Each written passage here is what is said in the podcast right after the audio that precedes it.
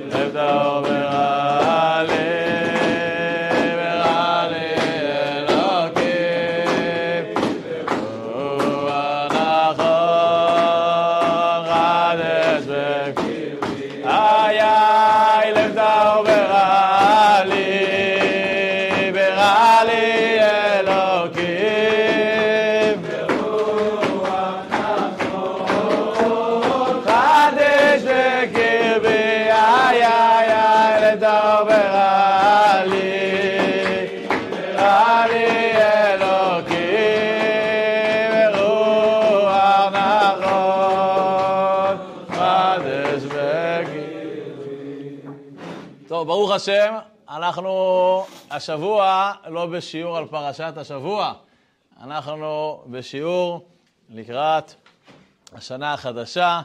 שנה חדשה וזו הזדמנות אה, להתחדש ולעשות אה, דברים מתוך אה, חיבור עמוק יותר, פנימי יותר, מתוך תודעה מכוונת יותר, ולא מכוח האינרציה או כמצוות אנשים מלומדה.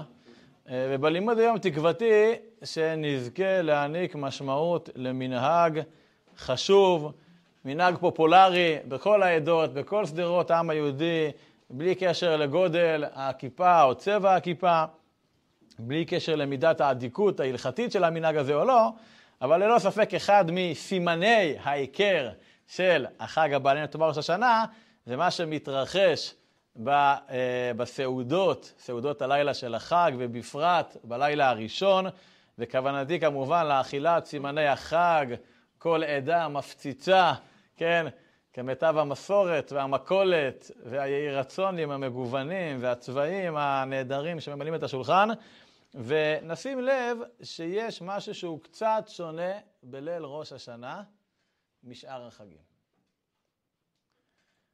המצווה העיקרית של חג ראש השנה זה לתקוע בשופר, או יותר נכון, לשמוע כל שופר. נכון? לשמוע כל שופר. אבל זו מצווה שניתן לקיים אותה רק מתי? רק מהבוקר.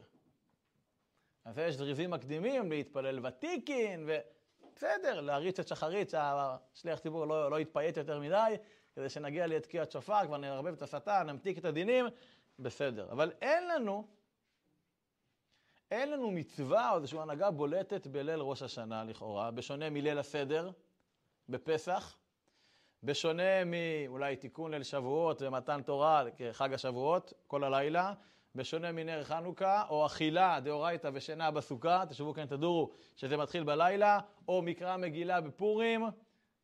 מה יש לנו בלילה הראשון של השנה? אז בעל התניא באיגרת הקודש, איגרת י"ד, מתאר איזושהי מציאות מסוימת שכל העולם, בעצם כל הדלק הרוחני שלו נשאר, זה בעצם הביאור של הרש"ב על איגרת קודש של בעל התניא, כל העולם הרוחני, כאילו קיבל, כל הדלק הרוחני אוזל בכ"ט באלול, וכך וכך חלקים. טוב, ברגע שנכנסת לשנה החדשה, שנה זה כבר מוצאי שביעית, שנה שמינית, שנה חדשה, אז כל הדלק הרוחני אזל, ועכשיו מה? מתי יבוא אמנת הדלק הבאה? עם תקיעת השופר, נכון? אבל היא מתי מתרחשת? בבוקר. שואל הרש"ב, אז מה יהיה עד, עד תקיעת השופר? אומר, העולם בסוג של עילפון כזה, לא ברור, חבלי לידה, לא ברור, נשתאי, נשתער, כאילו, מה, מה, איפה הדברים עומדים? אבל באה הגמרא בכריתות, ויש לה מקבילה גם באוריות. בואו נראה את הדברים, כריתות דפי עמוד ב', דפי עמוד א', אמר רבי עמי, האימן דבאי לידה, היא, האימן דבאי לידה, היא מה שחשעת היא לא, כן, אם אה, שנתו תימשך או לא, מייטי שרגא בהלין עשרה יומין, דבר רשעתא ליומא דכיפורי. וניטלי בביתא דלא נשיבזיקה, ידליק נר בעשרת הימים של השנה, בין ראש השנה ליום כיפור, וישים את זה בבית שאין ברוח, ויבדוק. אם אשיך נהורי נידא דמסיק שתיים. אם האור ידלק כל, השנה, כל העשרה ימים, הוא יחיה, וכולי. ואם לא, בר מינן. ומאן דבאי נעביד איסקי ובאי דנידא אם מצלח איסקי, לא, כן, אם העסק יצליח או לא, רואים פה מתכון אחר, מה לעשות, אוקיי? אומרת הגמרא, ולאו מילתאי, דילמה חלשא דעתי ומיתרא מזלי, אמר אביי, אשתא דאמר סימנא מילתאי, שהסימן יש בו ממשות כלשהי, יהיה רגיל איניש למיכל רשעתא, לאכול בראש השנה, מה?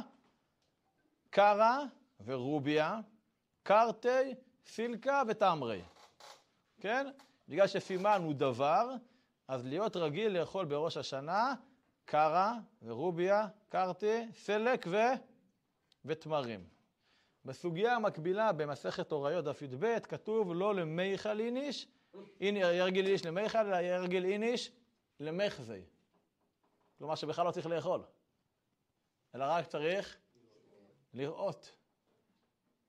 אולי בהמשך נתייחס להבדל בין הגרסאות, אבל הגמרא הזאת היא מפחידה, או קצת מפחידה, תלוי כל אחד והאופי שלו. ולכן חשוב לא לעצור על ההתחלה שלה ולהתבלבל וככה לפחד, אלא להגיע למסר שדווקא נמצא בסוף של הסוגיה.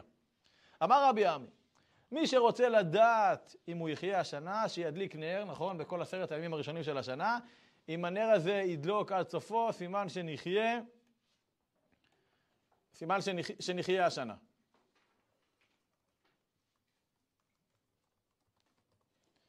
ואם הנר יכבה באמצע, כן? מי בקיצו, מי לא בקיצו, מי ינוח ומי ינוח. כן. שלא נדע, אוקיי? באים חכמים ואומרים, לא, לא, לא, לא, לא, לא, לא. אל תעשה את זה. שלא תעזו לעשות את הסגולה הזו. באמת אל תעשו את זה. אוקיי? למה? כי אם פתאום איזה רוח פרצים תבוא, תפרוץ את החלון ותכבה את הנר. עכשיו, זה לא קשור, כי מצד האמת הנר אמור, לד... אמור לדלוק. אבל פתאום היה פה איזשהו בלטם, ואז האדם יראה שהנר שלו קבע טרם זמנו, אבל זה לא בית אשמתו, וזה לא באמת אומר משהו, כי זה לא באמת מתוכנן, ואז הוא ייבהל, ובגלל שהוא נבהל, מה יקרה לו? הוא לא יחיה. זה בעיה, ומאותו רגע כל החיים שלו על מסלול חלקלק, מורד, תלול של הידרדרות והפך החיים. ואז מגיע אביי, לא, לא, לא, לא, לא, לא. לא. אביי אומר, ריבונו של עולם, אתה לימדת אותנו שמה שנותן סיכוי בראש השנה זה לא הנר שדולק או כבה, אלא איך אתה מתייחס לזה. כלומר, הייאוש או התקווה של הבן אדם, ולא נר שדולק או כבה, ולכן מה? אז הכל מאוד פשוט, בואו נעשה סימנים שמה העניין שלהם? הם אופטימיים. סימנים שהם מלאים בתקווה, בראש השנה, בראש השנה. יהיה לנו בשנה הבאה נשב על המרפסת ונוכל, כן? אנחנו נעשה דברים, אה, דברים על הכיפאק, נכון? עכשיו, זה מעניין שדווקא, ובשאר גמר גם בהרבה בנושא כן פה דורשים, למה תמר זה אופטימי, למה רוביה, שירבו זכויותינו, למה קרא, למה קרתי, הכל יהי רצונים ויהי רצונים, שמה עניינם? יהי רצונים מאוד מלאי תקווה, מאוד אופטימיים, איחולים לשנה החדשה. אבל זה מעניין שדווקא אביי אומר את זה, אביי כידוע היה יתום, כי אבי ואמו עזבוני והשם יאספוני, כלומר, נקודת הפתיחה בחיים שלו הייתה לא גבוהה, אם בכלל קיימת. כל הסימנים מראים שילד יתום בתקופה ההיא בבבל, זה לא סגולה לחיים טובים, אוקיי? עד שאבא ברחמני, נכון, אוסף אותו ומגדל אותו להיות מלחם גדול, לכן אומרים שאביי זה ראשי תיבות, כן, הפסוק מהושע, אשר בך ירוחם יתום, כן, הושע פרק י"ד, ולכן כאילו דווקא אביי אומר, רגע, בסדר, נקודת הפתיחה שהייתה על הפנים, לצורך העניין הנר של ההורים שלו קבע, אבל עדיין, אני לא התייאשתי. מי שגידל אותי לא יתייאש ממני, תראו מה יצא ממני. ולכן, אם כל ערעור וכל מעשה קובעים ומשפיעים בראש השנה לחיים או להפך החיים, שמע מינה שאפשר לנצל את זה. מה צריך לנצל את זה? לטובה. כלומר, לחשוב מחשבות טובות. מחשבות טובות, אה. זה לא סתם אה, שיר, קליט. זה גם באמת הנהגה טובה, בטח בראש השנה. כי אם זה שהנר יכבה ואני אחלש מזה משפיע, אז בואו נדאג שיהיה לי כל מיני סימנים שעושים לי טוב על הנשמה, וממלאים אותי באופטימיות, ובואו נחיה עם זה. אבל בכל מקרה, אם אני מסכם לענייננו, המקור הראשון של עניין הסימנים בראש השנה זה דברי אביי, כלומר ברובד האמוראים בתלמוד. אבל מאיפה הגיע פה הקטע הזה? מה, רק הסימנים? מה, באנו לאכול? עושים איזה אירוע, נכון? לכל סימן, מה עושים? יהי רצון מלפניך, ולתפארת מדינת... כאילו עושים איזה אירוע גדול, יהי רצונים. ויש משפחות שרק האבא אומר, כולם אומרים אמן, יש כאלה שכל אחד ואחד אומר, יש כאלה שעושים סבב, כל אחת ואחת אומרת בתורה ועומדת, וכל אחד לפום דרגה דיליי, נכון?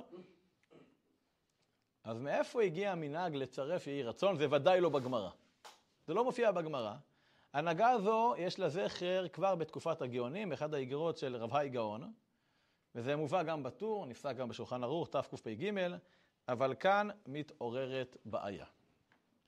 איך התירו האמוראים, או נגיד הגאונים והראשונים וחלק מהאחרונים, להתנהג בדרך של נתינת סימנים? לכאורה, מה זה נתינת סימנים?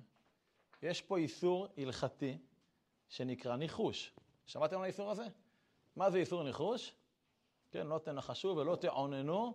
כלומר, שאני עושה כל מיני סימנים שהם מדרכי האמורי שאסורים מדאורייתא. כן? אני אומר, אני יוצא מהחדר, חולצה שחורה, סימן שיהיה לי זה. אם זה חולצה בצבע ירוק, אז זה... זה לא פשוט, זה דרכי האמורי.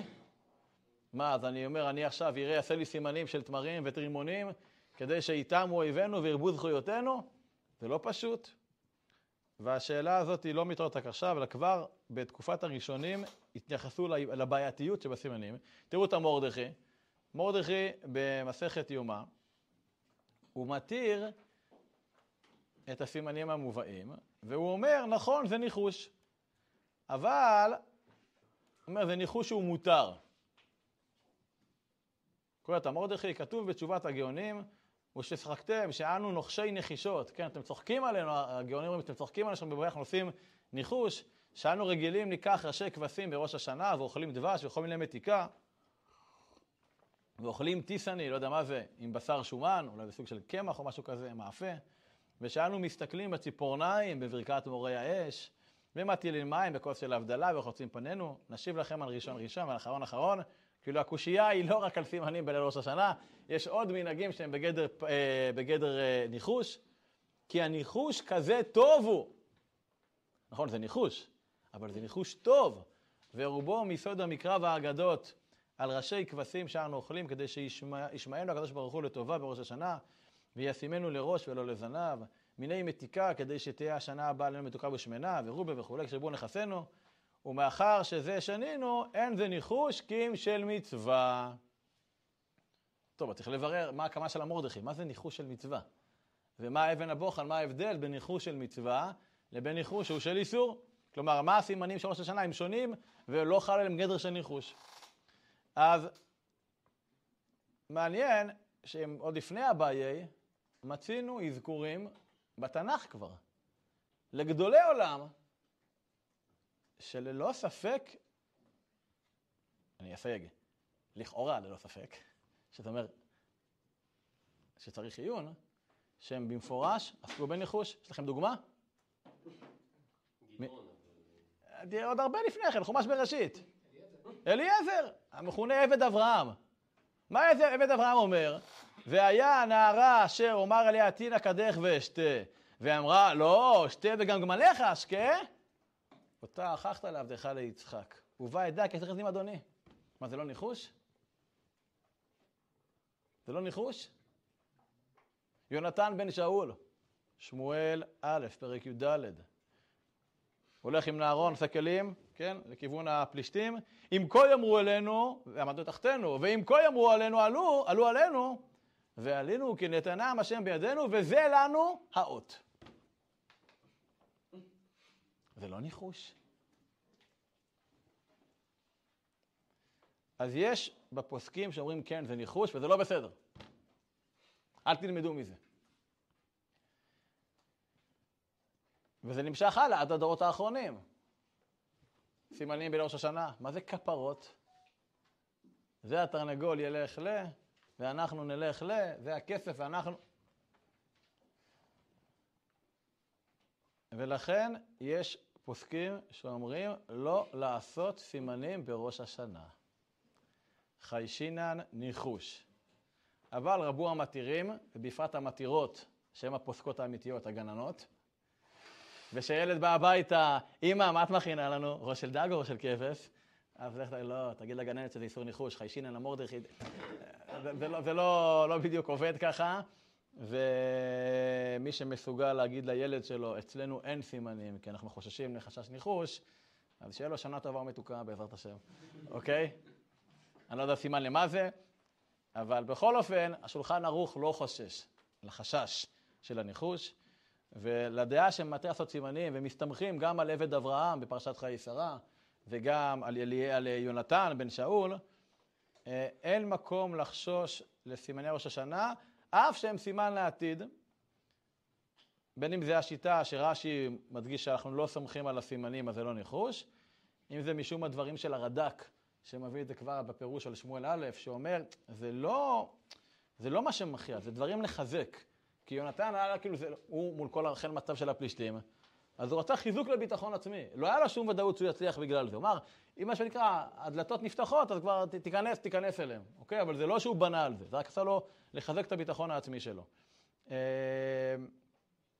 אז בכל מקרה, בין אם זה הסימן מותר כי זה מעורר את הלב, כמו שאומר הרד"ק, בין אם זה, אה, אבל יש את החשש אולי, ש... אז אני יודע שהסימנים זה לא ניחוש, אבל יראו אותי, יגידו, אה, יש לו זקן, יש לו כיפה, אז יחשבו שניחוש מותר. אז כדי להוציא מליבנו את המחשבה המוטעית שהניחוש מותר ומשפיע, אז בעקבות דברי המאירי, רבי מלחם המאירי, השתרשה ההנהגה שבכוחה להפקיע שזה ודאי לא ניחוש. ומה זו ההנהגה הזו? להצמיד לכל מאכל תפילה. ואז אתה יכול להגיד, מה משפיע על השנה הבאה? זה לא התמר, זה לא הרוביה, ולא הלוביה, ולא הקרטי, ולא הראש של זה, ולא הזנב של זה. לא, לא זנב, הראש אחר, אוקיי? אלא מה זה? זה התפילה. תראו את המאירי, מסכת הוריות. הרבה דברים הותרו לפעמים שהם דומים לנחש, ולא מדרך נחש חלילה, אלא דרך סימן לעורר בו לבבו להנהגה טובה. והוא שאמרו ליתן על שולחנו בליל ראש השנה קרקסת, ראשי תיבות, קרא רוביה קרתי סילקה תמרי, שהם עניינם מהם שגדלים מהר, ומהם שגדילתם עולה הרבה, כדי שלא להיכשל בהם לעשות דרך נחש, תקנו לומר עליהם דברים המעוררים לתשובה. והיו שאומרים בקרא, עיקרו זכויותינו, וברוביה, ירבו צדיקותינו וכולי. רוצה לומר, שונאי הנפש והם העוונות, ובסילקה יסתלקו עווננו וכולי. וידוע שכל זה אינו אלא הערה, כלומר זה בא לעורר, שאין הדבר תלוי באמירה לבד, רק בתשובה ומעשים טובים. אבל הדברים שנעשים בדרך נחש, חלילה, אין פקפוק בייסורם. הנה אמר על כולם ולאו מילתאי, כלומר ואין ראוי לבטוח על אלו הבלים ועשייתם אסורה לדרך שביארנו בסנהדרין, והבוטח באדוני חסד יסובבנו.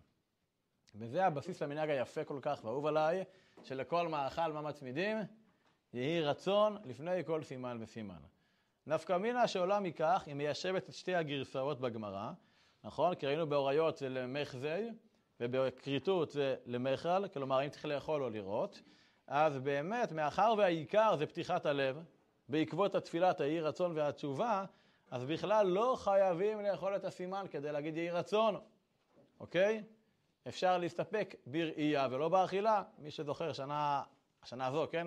ראש השנה האחרון, בליל החג הראשון אכלתי משפחתי פה בישיבה, והכנתי מראש את הרשימה של הסימנים, מה שאמרו לי במטבח, מה הכינו, והיה פערים. אז מזל שמשפחת בלולו קצת פינקה וכל מיני דברים שהשלימו, כן, ברוך השם, נכון? אבל גם אם לא היו מביאים לי, עדיין, זה שראינו, יהי רצון, כן, שנזכה וכולי וכולי, לפניך, שקר ולוקח אבותינו. בהמשך נראה עוד סיפור שידגים את זה. בכל מקרה, אז להלכה אפשר להגיד תהי רצון גם בלי לאכול את המאכל. תראו את כף החיים, הבן יעקב חיים סופר, על דרך הפנימיות, במקור ד', בסימן תקפ"ג אות ו', אה, בשורה השנייה, וכן הוא הגרסה בארוך, ערך קרא, וכן כתב בבית יוסף, זה גרסת ספרים דידן בגמרא למחזה במקום למיכל וכולי, ונפקא מינה במי שאינו יכול לאכול, או שחושש באיזה מין משום תולעים, דדי בראייה לחוד, ובלאו הכי, אפילו במי שחסר לו איזה מין, אין לו תמרים עכשיו, הוא נמצא על גבול מצרים, הוא גמר 80, רודף אחרי עקבות של זבובים ובתצפית של מבריחים, אוקיי? של קח לך סמים וכולי, אז אין לו, מה שנקרא, במוצב שלו לא הגיעו תמרים מהקצין קצין לוגיסטיקה, קצין מזון של גמר 80, אז מה? שיגיד תהי רצון שאיתמו אויבינו שונאינו וכל מבריחינו, וכל משביתי משמרתנו, ומוני שנתנו כל עשר דקות לפני הגאולה וכולי, יכול להגיד תהי רצון גם אם אין לו תמרים עכשיו בחמגשית שהביאו לו לסיור, אוקיי? דאין זה ברכה כדי שנאמר רווחה לבטלה, אלא בקשת רחמים. וכמה יהי רצון אומרים משום בקשת רחמים, בלא אכילה ובלא ראייה, וזה לא גרע. כך כותב גם השלה הקדוש, אני רק את הקטע המודגש, אלא העניין הוא שאין שום רמז באכילת הפרי. רק הפרי הוא סימן שיזכור האדם ויתעורר בתשובה ויתפלל על הדבר הזה. נמצא העיקר הוא התעוררות והתפילה. ולאחר שיתפלל ואוכל דבר זה, אז הוא רושם שתתקיים תפילתו. כלל העולה העיקר הוא התפילה, ודברים אלו הם להזכיר, הם על המזכיר ולהתעורר מלמעלה. העיקר בראש השנה זה לא הקציצות תרד הנפלאות, כן? של משפחת בלולו, ולא הסלט גזר, החמוץ מתוק, או הראש של דג, או הגפילטה, זה לא העניין בכלל. כאילו, כדאי שיהיה טעים, בלי קשר, אוקיי? אבל זה נכון לכל השנה. העניין זה אי רצונים. התפילה שאיתמו אויבינו ושונאינו וכל מבקשי רעתנו, זה העניין. וזה הדגש, ועל זה להתעורר לתשובה. בכלל לא משנה מה יש לך בתפריט. קחו את המחזור, תגידו את כל העיר רצונים. זה להלכה למעשה. ו... שאמרת לפני זה, אביי לא... זה לא היה... אביי אמר סימן מילתאי. נכון. שהוא לא אמר אה, תפילה. מסכים, אמרנו, ברובד האמוראים אין לנו שום עיסוק באי רצון. הוא לאכול, או בגרסה הבוראות לראות, פה הכף החיים מיישב את הגרסאות, אבל בסופו של דבר נכון, זה נכנס בעקבות המאירי. שהמאירי אומר, לא, לא, לא, לא, לא, זה חשין הניחוש. בואו נתמיד איזה תפילה. ואז כולם ידעו שמה שפועל, זה לא הקציצות תרד האדירות שהיה, לא. אלא זה, זה היהי רצון, זה התשובה, זה העיקר.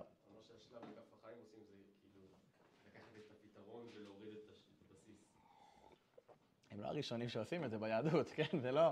בסדר, לא, זה טפל ועיקר. יש פה איזשהו טריגר, עליו מלבישים עוד קומה, ואז הקומה השנייה היא העיקר, ואז זה נקרא מה שנקרא רק הסטארטר בשביל, ה, בשביל הזה. וזה יפה מאוד לראות שגם בכל שדרות היהדות, המסורתית יותר פחות, מקפידים גם על העיר רצונים. כאילו גם חילונים שלא יבואו לבית כנסת לשמוע קול, נד, קול נדרי, או לא משנה, או מוסף, אבל הם יאכלו תמר ויגידו, יהי רצון ש... וזה זה תפס מאוד בצבא, זה תפס מאוד העניין הזה. אולי רק על תפוח בדבש ודג ותמר, לא יודעים את כל הסילקה והכרתי והרוביה והלוביה וזה, והקציצות תרד אם לא הזכרתי. אבל עדיין, עדיין, הם כן יגידו את היהי רצון ושנה מתוקה כדבש ואת כל הדברים האלה. אז ראינו דברי המורדכי, שהוא סבר בניגוד למאירי שיש דרך ניחוש בסימנים של ראש השנה. איך הוא אומר, כי הניחוש כזה הוא טוב, אבל רובו מסודו המקרא והאגדות, ולכן זה ניחוש אבל של מצווה. אה, אבל אומר, בגלל שזה הונהג על ידי חז"ל ולא על ידי ההמון לצורך ניחוש, אז ההתייחסות זה לפי ההנהגה, המנהג, הכוונה העמוקה שחז"ל נטעו בזה בזמן האכילה, בזמן הנהגת הסימן, ו, וזה, כלומר, זה לא, אף אחד לא משלה את עצמו שהתמר, יש בו איזשהו חל, חלקיקים בפרי שהם יתפתחו בגוף שלנו ויאפשרו לנו להיות, כן, שנהיה חסינים מפני אויבינו ושונאינו, או הגזר ימתק או זה, אלא זה, זה סימבול, זה סימן, זה סמל, נכון? ולכן יש קדושה של תקנת חכמים, מורשת ישראל מדור לדור, ללא חשש ניחוש. המהר"ל מפראג, בבאר הגולה, הוא מפרש אחרת. תראו מקור ו'. בפרק ג' דאוריות אמר אביי, אשתא דאמר סימן המילתאי וכולי, גם דבר זה מצאתי שהם תמהים, מפני שנראה להם שהם ניחוש. הנה דבר זה הוא סימן ואות להיות נגמר הדבר. ודבר זה בערב הגדול הרמב"ן ז"ל המקובל האלוקי, אשר אליו לבד נגלו תעלומות חוכמה בשדה התורה, וכתב פרשת לך לך, וזה לשונו, ודע כל גזירת עליונים, כאשר תצא הגזירה אל פועל הדמיון, תהיה הגזירה מקיימת על כל פנים. ומעתה תדע להבין דברים אלו. כי הדבר הזה הוא חוכמה נפלאה לעשות לגזירה עליונה דמיון וסימן למטה, כדי שתצא לפועל הטוב, ותהי מקוימת הגזירה לטוב, לכך ראוי לעשות סימן בדמיון, כמו שתמצא שעשו הנביאים, וזהו עניין הדמיון למחלי ברשת הדברים שיש בהם סימן טוב, כדי שתצא הגזירה לפועל, ואז תהיה הגזירה הטובה מתקיימת, ואין בזה ניחוש, רק הוא הכנה שתצא הגזירה לטובה, והיינו דאמר אשתא דאמר סימן, סימן המילתא, כי הוא מילתא לעניין זה שעל ידי סימן תצא הגזירה לפועל הטוב, ודברים אלו נעימים ויקרים וכולי וכולי. כלומר, לדעת המהר"ל, הסימן לא נועד לנחש את העתיד, לפי איזושהי משאלה או מחשבה או רצון שעומד מאחוריו, ואין לזה שום שחר ואחיזה במציאות. הסימן מתחיל את המימוש במציאות בבחינת כמו מעשה אבות, סימן לבנים. כלומר, זה שהאבות כבשו את הארץ ישראל, אז הם עשו סימן, הם בעצם גמרו בפועל את כיבוש הארץ, שתהיה ארץ, יש להם חזקה עליה, ואז מכוחם, שיבואו הבנים, יהיה יותר קל לכבוש, כמו ננסים לגבי ענקים. ולכן, כל דבר שנעשה פעם אחת, אז כבר הרבה הרבה הרבה יותר קל לעשות את הפעם השנייה. אדם קורא בר מצווה פעם ראשונה, כמה הוא מתאמץ, מתאמץ, ואז הוא קורא פעם אחת, ואז הקריאה השנייה זה כבר פחות מאמץ, נכון? כי הוא כבר, הוא כבר בעל קורא, הוא כבר יודע, יש לו ניסיון. אוקיי, זה לא פעם ראשונה שאין לו, הוא כבר יודע שמה עשיתי את זה, אני ניגש תפילה, שליח ציבור פעם אחת, פעם שנייה, אה, כבר עשיתי פעם אחת, כן, זה כבר לא, כבר יותר קל לו בעניין הזה. אז אומר המהר"ל, ככה הסימנים של ראש השנה. הם מממשים עתה בשעה גדולה של תחילת השנה, שזה הרגע גורלי, את כל השאיפות, את כל התפילות הרצונות שלנו, שהם יהיו לא רק בגדר תפילות, אלא הם אחיזה ממשית במציאות. איך? ופה הוא מתחבר לאביי יותר. יותר מהיהי רצונים של המאירי, הוא אומר על ידי האכילה בפועל, וכן לאכול את הכל. וכיוון שהם לא גדר תפילה, אלא גם בגדר מעשי, וכבר התחלנו לאכול אותם בתחילת השנה, אז אין לזה הפסקה. ואז ימשיכו לפי ההתחלה, כל אחרי הראש, בשמחה. כלומר, לפי המהר"ל, הסימנים, הסימן הוא לא מנחש בצורה עלומה, הוא לא מנותק מהמציאות על העתיד, אלא הוא פועל במציאות את תחילת ההתממשות בפועל של העתיד. ומאחר שכבר נגענו עכשיו בחשיבות של תחילת הזמן של השנה, אני רוצה שננסה להתחבר דווקא לשורש הרוחני ההיסטורי של ראש השנה. ולפי זה נוכל להבין את החיבור לסימנים. נפתח איזשהו ניגון, כבר הזכרנו אותו. מחשבות טובות, איי, איי, איי, איי, איי, איי, איי, דיבורים טובים.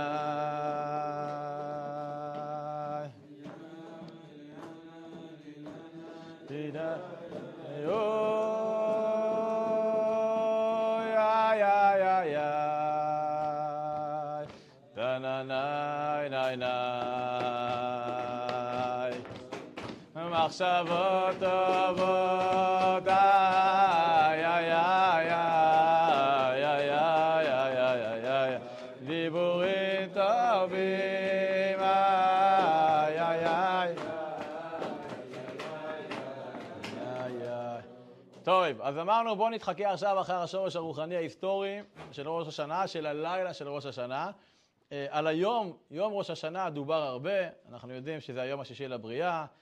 זה היום, עליו נאמר, היום הרת עולם, היום בו נברא האדם הראשון, או בהגייה האשכנזית, היום הרס עולם, כן? כלומר, היום בו האדם הראשון הרס את העולם וחטא בעץ הדעת, ועוד נתייחס בהמשך אם נספיק.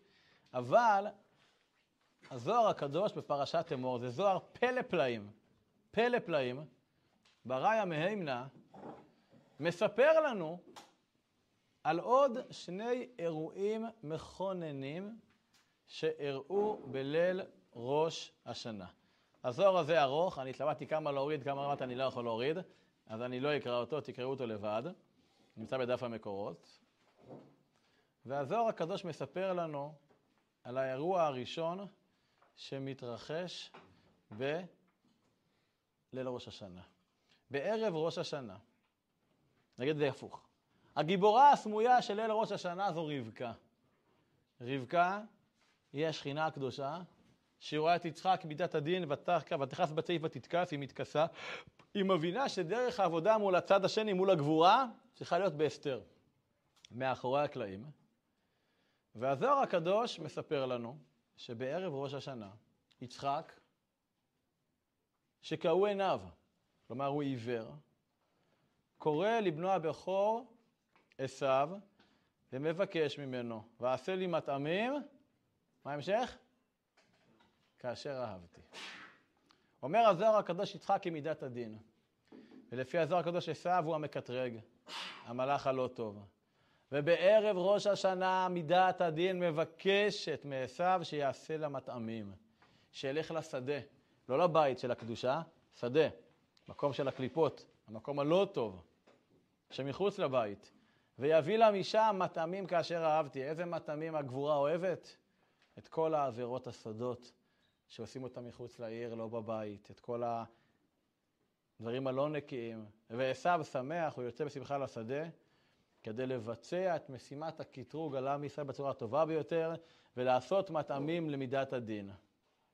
אבל במקביל אליו, מה השכינה עושה? ורבקה, רבקה שומעת. רבקה, השכינה הקדושה, כמו, וגם היא מכוסה, ומה רבקה עושה? היא רצה. לאן היא רצה? היא רצה למטבח, כדי להקדים את הקטגור. איך היא תקדים את הקטגור? איך היא תכניע את עשיו איש שדה שאפשר לעשות מטעמים למידת הדין? מה זה התחליף? אוכל. מאכלים, מאכלים, מטעמים אחרים, מתוקים, אבל עם ריח גן עדן. ראה ריח בני כריח שדה אשר ברכו השם. זה לא השדה של עשיו. חקל תפוחין, קדישים. יש כאן להבדיל ממש תחרות ריאליטי של בישולים. כן? צאו למשימה, אוקיי? להבדיל. עשיו מביא מטעמים חומרי גלם משם, מהצד השני, ורבקה עושה בתוך הבית. ואז היא יודעת, היא תנצח. כי מה היא עשתה נגד המטעמים החריפים של עשיו, של הצד השני? היא מטבלת אותה לפי הזוהר ברכיב סודי שמעלה ריח מדהים. יין וסוכר, או לפי הגרסה שלפנינו, יין ושמחת הלב. ודווקא המנה המתוקה של האימא, רבקה, השכינה הקדושה, היא זו שממתקת את הדין ומעבירה את הברכות לבן שלא נועד להתברך. רבקה מגלה לנו כמה האוכל שמכינים בבית לראש השנה בדגש על הריח המדהים, ראה ריח בני, כן, ריח גן עדן. כמה כוח יש לאוכל בראש השנה למתק את מידת הדין, לרחמים. אני מזכיר, אנחנו עוסקים היום בער, ביום האחרון של השנה, ערב ראש השנה, היום הגורלי של השנה החולפת. בלילה תהיה סעודה, שלפיה ייחרץ הדין של עם ישראל. עשו מול יעקב. הקדושה מול הצד של הפך הקדושה, וכל צד עושה מטעמים לבישולים שלו. עשו יוצא לחפש עבירות בשדה, רבקה מתכנסת פנימה, מכינה סימנים מתוקים למתק את הדין, עד שזה לא רק שהיא תנצח, אלא זה יגרום למידת הדין ליצחק לברך על חשבון הצד השני. ואנחנו עוד בשלב שלפני השופר, שהשופר זה בחינת הקול, קול יעקב. אנחנו עכשיו בשלב של הידיים, מאבק מול ידי עשיו. והתבשילים של רבקה הפכו את הקללה לברכה. כלומר, אין לנו השגה כמה מאכלים של ליל ראש השנה לפי הזוהר, מה כוחם. ולכן יוצא לנו שלא דווקא רק שיטת המאירי, שצריך להצמיד יהי רצון שלא יחשש ניחוש, אלא עצם האכילה של המאכלים המיוחדים לראש השנה כאשר אהבתי, זה לא פחות חשוב משאר התפילות. והם הבסיס שרק על גביו יבוא קול השופר, שהוא הכל קול יעקב, איש תם יושב אוהלים, ויכריע לכף זכות, כמו שאנחנו מכינים את התבשיל עם כף זכות. ופה אני מתחבר לעניין האכילה. למיכל ברשת, אומר אביי, למה סימנים כרוכים דווקא באכילה? הרי פעם אמר קומיקאי יהודי, שמה זה התמצית של כל החגים? הגויים רצו להציל אותנו, לא, רצו להרוג אותנו, שהם הצילו אותנו, יאללה בוא נשב לאכול, אוקיי? אבל זה לא נכון לראש השנה, וזה לא נכון לכיפור, זה נכון בעיקר לפסח, אולי לחנוכה, אולי לפורים, אוקיי? יד כיסלב, אבל זה לא, אבל זה לא, טוב, זה, בוא, בוא נשתה, אבל זה כבר משהו אחר, אוקיי? אבל למ, למה לאכול? כאילו, מילא אמירת היהי רצון כתפילה, אני מבין, כפי שראינו במאירי, אבל למה דווקא לאכול? אז רבי קלונימוס קלמן אפשטיין הלוי, תלמיד הנועם אלימך מז'בסק, בעל המאור בשמש מקרקוב, אז הוא אומר שכבר בתורה לסימנים יש משמעות, כי לפני שיצחק רצה לברך את בניו, את יעקב או עשיו, כן? סעודו לבשר לי מטעמים כאשר אהבתי. מה הקשר בין ברכה לבין אוכל? תברך, מה הבעיה? תברך. למה יעקב שבך את בניו, או את יוסף, את, את הנכדים שלו, אפרים ומנשה, כל שמעון יהיו. לא, לא פתחו שולחן שם, נכון? כאילו, מה, יש קשר, יש דין עצמותי בין האכילה לבין הברכה? אז אומר המאור בשמש שהמשכת הברכות היא לפי עניין המאכלים. דברים מתוקים, שורשם בחסד. דברים חמוצים, מידת הגבורה. לכן בראש השנה אוכלים דברים שהם מתוקים, יש כאלה שאומרים לא לאכול חמוץ, לא לאכול חריף, ודברים כאלה. כלומר, המאכל הוא מעין כלי מחזיק ברכה, ולכן כל מאכל ממשיך ברכה אחרת. מאכל חמוץ, דינים בגבורות. מאכל, ויצחק אוהב את זה, כי הוא מידת הגבורה. ולכן כאשר אהבתי, כן, דווקא אשר אהב, דווקא מה ש... מהסיטרה שלו, מה, מהגבורה. מאכל מתוק לעומתו ממשיך חסדים. ועל פי ההנחה הזו, אמרנו שיש מפרש את כל הפרשה, בפרשת תולדות, עכשיו לא מענייננו, רק מה שלענייננו שלמדנו שלסימנים שאוכלים יש משמעות, וממשיכים ברכה לפי הטעם שלהם. זה האירוע הראשון שהתרחש בליל ראש השנה. האירוע השני הוא לא פחות דרמטי, וגם הוא קשור לעניינים בתוך המשפחה. האירוע השני שהתרחש בליל ראש השנה זה החתונה של יעקב, וכוונתי כמובן להחתונה. הווה אומר, החתונה הראשונה. עכשיו צריך לדעת, יעקב הוא האב השלישי. אברהם הוא פורץ הדרך, יצחק הוא הממשיך, יעקב הוא כבר החזקה. לא מדובר כאן בעוד חתונה. מדובר כאן בשידוך שבפעם הראשונה בהיסטוריה היהודית אין לו סיגים. מיתתו של יעקב היא מיתה שלמה. אף אחד מיוצאי חלציו של יעקב לא יידחה מהבירור אלוקי, סטייל עשיו, סטייל ישמעאל, אצל יצחק ואברהם, נכון? כולם יהיו חלק מהבירור הרוחני של עם ישראל, מברכת הבנים וברכת הארץ. ויאהב יעקב את רחל, מקור ח', ואומר, אעבודך שבע שנים ברחל בתך הקטנה. ולבן מסכים, ויעבוד יעקב ברחל שבע שנים, ויהיו בניו כימים אחדים, ועבדתו אותה. ויאמר יעקב אל לבן, אבה את אשתי כי מלאו ימיי ואבוא אליה, וכולי וכולי, ויהי בערב, ויקח את לאה ביתו, ויבא אותה אליו, ויבוא אליה, ויהי בבוקר, והנה היא לאה. אתה מבין איזה, איזה טראומה? פה זו הוכחה שרחל ולאה היו תאומות. כי לא היה תאורת לילה. אני אומר את זה כאבא לתאומות זהות. כששמים על מישהו בלילה עינומה, לך תזהה מי זאת עכשיו, אוקיי? ויאמר אל לבן, מה זאת עשית לי? הלא ורחל עבדתי עמך, ולמה רימיתני? טוב, תעבוד עוד שבע שנים, תקבל את רחל. עכשיו, שתבינו מה מדובר פה. השידור של יעקב ורחל זה אין ויגפן באין ויגפן, דבר נאום מתקבל. זה מאצ'ינג מטורף. זו הפעם הראשונה בהיסטוריה העולמית שיש אהבה לפני חתונה. כבר אצל יצחק נאמר לראשונה שהוא אוהב את רבקה אשתו, מתי? ויבוא לה ויקחיה, רק אז ויאהביה. כלומר, רק אחרי החתונה הוא מכיר אותה והוא אוהב אותה. אבל פה יש התאהבות עוד לפני הכניסה לחופה. יש פה ממש כאילו מה שכולנו רוצים, נכון? נפגשים, פגישה אחת, שתיים, שלוש, שלושים, ארבעים, כמה שצריך, באים להורים, מכירים, מתאהבים, ורק אז, כן? תראי, נה, נה, נה. רק אז מתארסים, מכונים מתארסים וכולי, ומתחתנים.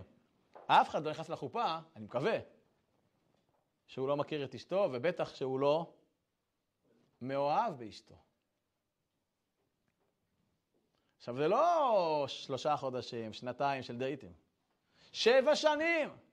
יעקב יוצא כל בוקר מוקדם, חוזר מאוחר בלילה, כן? מעלות החמה, יוצאת הנשמה, עובד קשה, הוא גם מתאר בהמשך מפקים את העבודה שלו. רחל בבית, אסורים זה על זה. אחרי שבע שנים שהוא עובד בשביל זה, דייטים והכל, נפשי יצא בדברו. אני רק מדמיין איך יעקב ככה, כן? הנה, הנה, הנה, כאילו, מרחף, מרחף באוויר בדרך לחופה אחרי שבע שנים שהוא עובד להרוויח את בחירת ליבו, אהובתו. האהובה הראשונה בתורה. וכל כך כואב לחשוב על מפח הנפש. והנה היא לאה. אבל זה אצל יעקב. מה קורה אצל האחיות בערב ראש השנה? הבית מלא הכנות, צריך להכין את הכלה, נכון? באה מלבישה, מאפרת, מסרקת, מה עוד יש? סטלם כמובן, החברות, שופוני, ורחל רואה הכל ושותקת, היא מחרישה. ואז רגע אחד לפני הליכה לחופה, שכבר שקעה החמה, רחל קוראת לענות לה, לאה, יעקב, אהובי, ידע שאבא רמאי. ולכן מה? מסר לי סימנים, תנוך, תנוך ימין, בוין ימין. מה שנקרא הקוד הסודי שלנו, שבחדר ייחוד הוא יבחן אותך. ולפי חז"ל הייתה מתחת למיטה, שיעקב ישאל שאלות, ומי תענה? רחל, כי זה הכל כל רחל. הידיים ידי לאה. ושם היא מוסרת לה את הסוד הכי מסווג. רחל מבינה מה הולך להתרחש, ובאצילות שאין כדוגמתה, היא מחליטה למסור ללאה את ה... את ה... את הסימנים שהיא ויעקב קבעו ביניהם.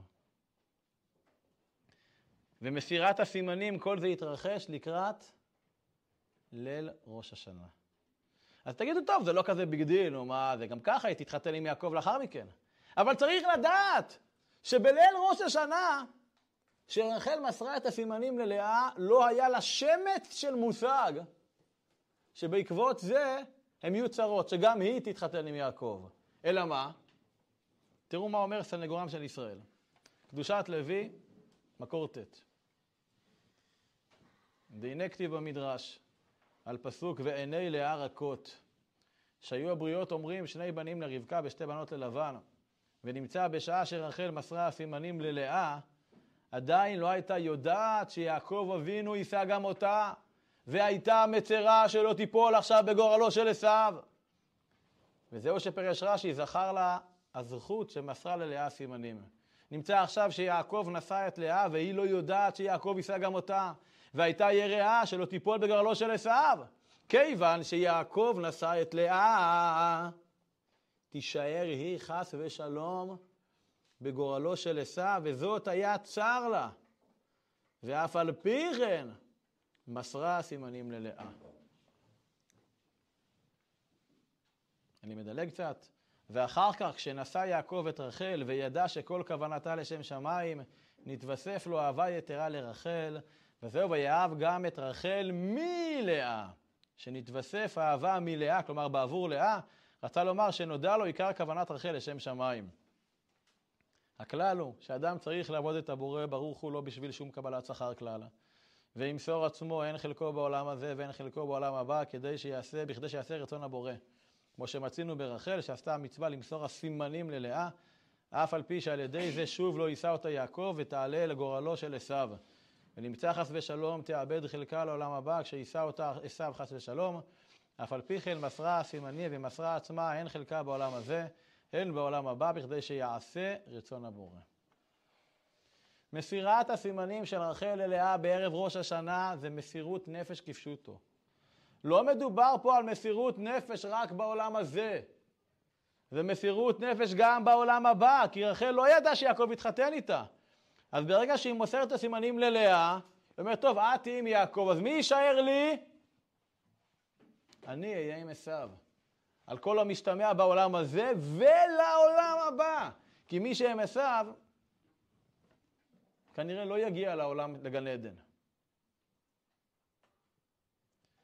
לכן אנחנו עושים בליל ראש השנה, זה לא מאכלי החג, זה לא מנהגי החג, זה סימני החג. אנחנו אוכלים סימנים כדי להזכיר את הזכות של מסירת הסימנים של רחל ללאה. כולנו יודעים שלפעמים צריך לוותר. כולנו יודעים שזה לא תמיד פשוט לוותר, אבל הרבה יותר קל לוותר בכביש שחותכים אותך, או לוותר בתור לחדר אוכל או בעבודה, אבל לוותר בתוך הבית, לא. זה לא בבית מדרש, זה בבית, זה לא פשוט. לכן אנחנו עושים סימנים ולא אוכלים אותם בבית מדרש, וזה לא חלק מהתפילה. אוכלים אותם בבית כדי ללמד אותנו, להזכיר לנו את מעלת הוויתור של רחל בתוך המשפחה. הוויתור הכי קשה זה בתוך הבית, בין אחים ואחיות, בין הורים לילדים, מבלי שנדע שזה ישתלם לנו בסוף. כי כשאני מוותר, אני חושב שפעם האחייניות שלי שהיו קטנות, אז סבא שלי אמר להם, טוב, מי שמוותר, יקבל משהו אחר. אז היא אמרה לה, טוב, אז אני מוותרת לך, אבל כדי שתוותרי לי, נכון? אוקיי? אני, כאילו, כל אחד, כן, התקשו להבין את העניין הזה. לא, פה היא ויתרה מבלי שהיא תדע שהיא תקבל משהו. לוותר זה לשם הוויתור. ודווקא הוויתור הזה של רחל זה מה שמציל אותנו מאז ועד היום, בפרט בראש השנה. תראו את המדרש, אנחנו בדרך כלל לומדים אותו באיכה, לא נקרא את כולו, אני אגיד אותו ברמז. פתיחה לאיכה רבה. אמר רב שמואל בר נחמן, עשה בית המקדש, בא מפלג הקדוש ברוך הוא. והוא בוכה וממרד זקנו ותולה שערות ראשו ומכה פניו וקורע בבגדיו, תיאור, תיאור עצוב, אומר לו, אני, בזכותי תבטל. ומה מה קורה? שמתי פה שלוש נקודות, סליחה. השם לא שומע לו. פתח יצחק ואמר, ריבונו של עולם, כשאמר לי אבא, כן, עשה לו לה בני וכולי, לא פתחתי פה, זרמתי איתך, תמחל, השם לא מוחל. פתח יעקב ואמר, ריבונו של עולם, לא עשרים שנה עמדתי בית לבן וכולי וכולי וכולי, לא שומע לו. ואתה תזכור לי לרחם על בניי, לא שומע לו. פתח משה ואמר, כן, ארבעים שנה אקוץ בדור וכולי, לא שומע לו.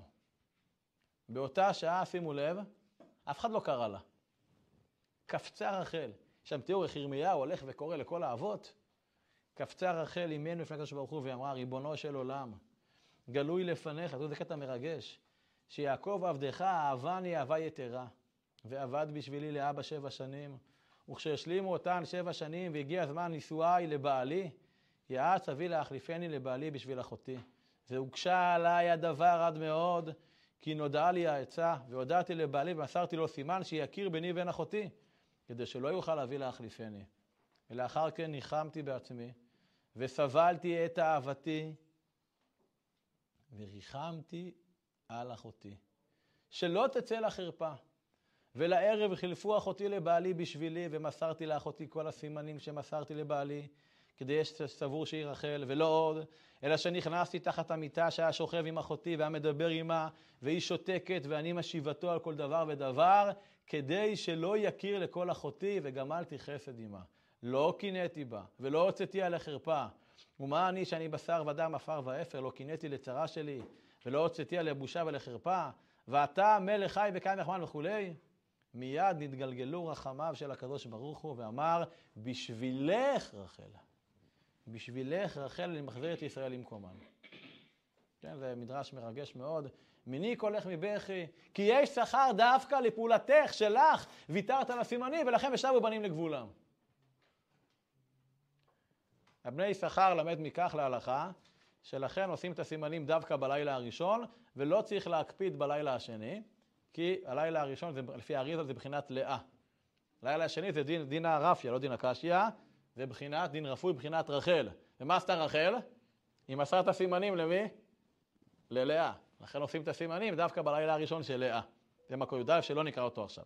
אז דיברנו, נתחיל לסכם, דיברנו על שני אירועים היסטוריים רוחניים שהתרחשו בליל ראש השנה. סעודת הברכות של יצחק לעשו או ליעקב והפעולה של רבקה, ממליץ לקרוא את הזוהר במקורו בפנים, מאוד מרגש, והחתונה של יעקב עם לאה או רחל, לצורך העניין לאה. אבל קשה להתעלם מעיצומו של יום, היום הרת עולם, היום הרס עולם.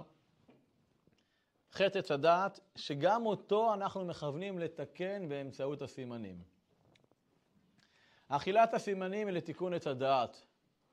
הסימנים בעיקרם הם מהצומח. או דגים או כבש, בעיקר דגים, יותר נהוג, שזה יום השישי לבריאה כמו אדם הראשון. ואנחנו יודעים שהאדם הראשון, במה הוא פגם? הוא פגם באכילה. אז עכשיו אנחנו אוכלים אכילה שהיא מתוקנת. איך היא מתוקנת? אני חוזר למאירי, מצמידים לכל אכילה תפילה. האכילה זה לא העיקר, התאווה, ותרב, ותתהווה, כן, נחמד אולי, לא! מה העיקר? התשובה והתפילה, יהי רצון מקבלנו. שאיתם אויבינו, יכרתו אשר רעתנו, כן? שנרבה ונפרד. שנה מתוקה כדבש. אנחנו הופכים את האכילה לפעולה של תפילה. אנחנו אוכלים, ועל ידי פעולת האכילה, שבעצם פעולה של הפנמה, באמצעות היהי רצון, אנחנו בעצם זוכים שזה יפיק רצון לפני השם יתברך. ובעקבות האכילה האסורה, שהיא בעצם האכילה הראשונה במציאות, האדם היה צריך להתכסות ולהסתיר את עצמו מבושה. עכשיו האדם חושב שיש לו מה להסתיר, אולי אפילו יותר גרוע מכך. הוא חושב שהוא יוכל להסתתר בלי שיראו אותו. כי מי שמסתתר לא רואה. מי שמתכסה ובורח לא חושב שהקדוש ברוך הוא מצוי בכל מקום, ולכן מידה גם כנגד מידה, גם הקדוש ברוך הוא מסתתר מאיתנו, והוא כבר לא מדבר איתנו באופן ישיר. הוא כבר לא אומר לנו אייכה, סימן שאלה או סימן כיפה שלמדנו. אז מעכשיו, איך הקדוש ברוך הוא מדבר איתנו? איך הקדוש ברוך הוא מנהיג את עולמו? מעכשיו הוא מדבר איתנו רק באמצעות סימנים. והאתגר שלנו זה לפרש את הסימנים, להבין איך כל סימן וסימן מלמד אותנו. לכן מתחילים את השנה באמצעות סימנים. זה לא אני אומר, זה השפת אמת אומר. תראו את השפת אמת, ראש השנה תרל"ב. הסימנים בראש השנה, כי בראש השנה אין מבקשים על ינהג עולם הזה. כמו שכתוב בזוהר הקדוש בתיקונים, רק לבקש מה שכתוב, תן פחדך ותמלוך. ויש לומר את זה לכך מרמזים לצורכי עולם הזה, שהם באמת רק רמזים, להוציא מכל עניין רמיזה דחוכמתה לעבודת השם יתברך, ובאופן זה שיהיה רק לסימן ולרמז רשאים לבקש שכן רצונו יתברך, שעל זה נבראו. ובראש השנה שנותן השם יתברך חיות חדש לכל הנבראים על כל השנה, צריך כל אחד להיות מוכן לקבל החיים רק לעבודתו יתברך שמו בלבד, וכפי רצונו כן נותנים לכל אחד. עיקר ראש השנה ומלוך על כל העולם, כולו וואו וואו וואו וואו בכבודך, וינעשה, נכון? בקשות רוחניות, יום ההמלכה. לא מבקשים בראש השנה דברים פרטיים. אז את הדברים הפרטיים מבקשים איך? על ידי הסימנים, בדרך רמז, בקשות פרטיות. אבל יש עוד השלכה בעקבות החטא הקדום. לחטא עץ הדעת יש השלכות שלצערנו לא מעט אנשים עד היום סובלים ממנו. בעקבות חטא עץ הדעת נוצר נתק, נוצר קושי, נוצר פער בין האדם לבין, לבין? לבין אשתו, דוסים, לבין אשתו. רק השם בראש שלכם, כל הכבוד. אשריכם ישראל. נוצר נתק בין האדם לאשתו. לפי חז"ל הוא פורש ממנה 130 שנה. הם כבר לא כל כך מסתדרים, נכון?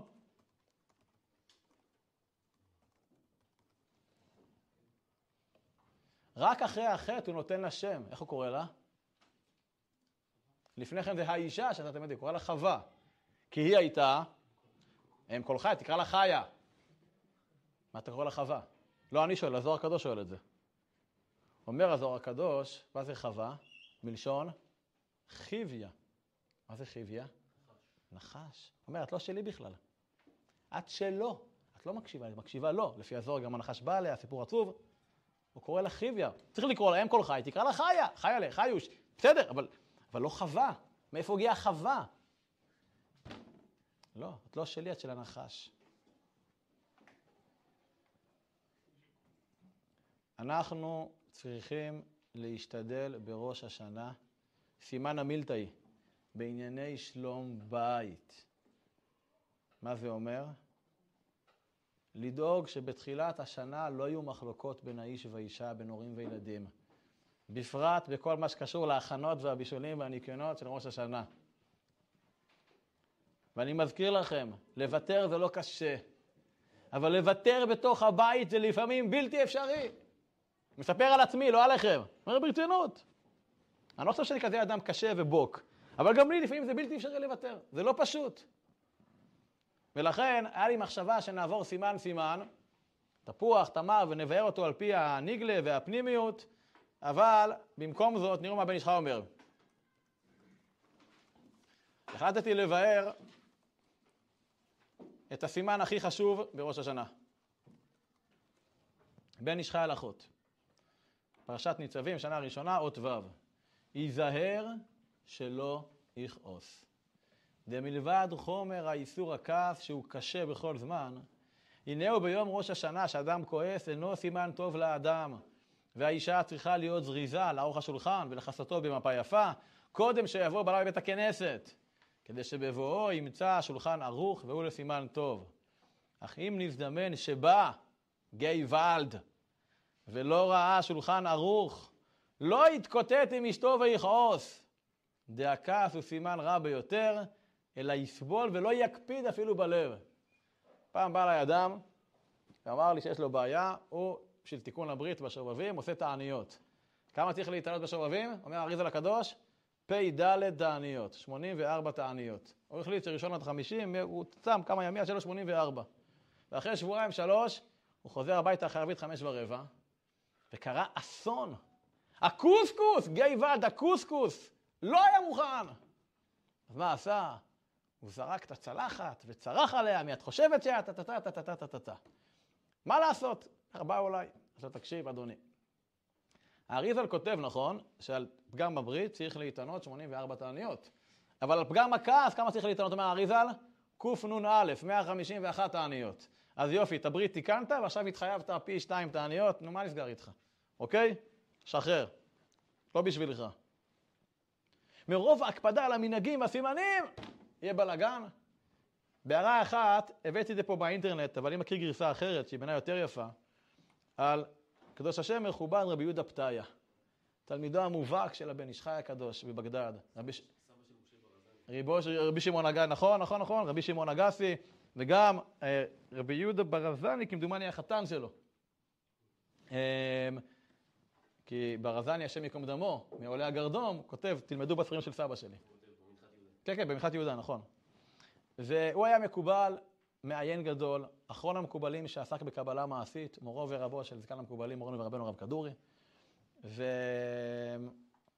כלומר, הוא ידע לכוון בסימנים מה שצריך, הוא מספר שם איך הוא קנה, היה מאוד עני, רכש כסף לג'לביה לבנה ביד פשטן, משהו מבריק כזה, עם תרבוש לבן והכול, וחוזר מהבית כנסת, ויש כל מיני גרסאות, אבל אשתו שמה את הלמפה, את המנורה של השמן נפט אה, מאחורי הדלת, איך שהוא פתח, כל השמן נשפך עליו, וכל הבגדים הלכו, הוא אמר, לא כועס, לא כועס.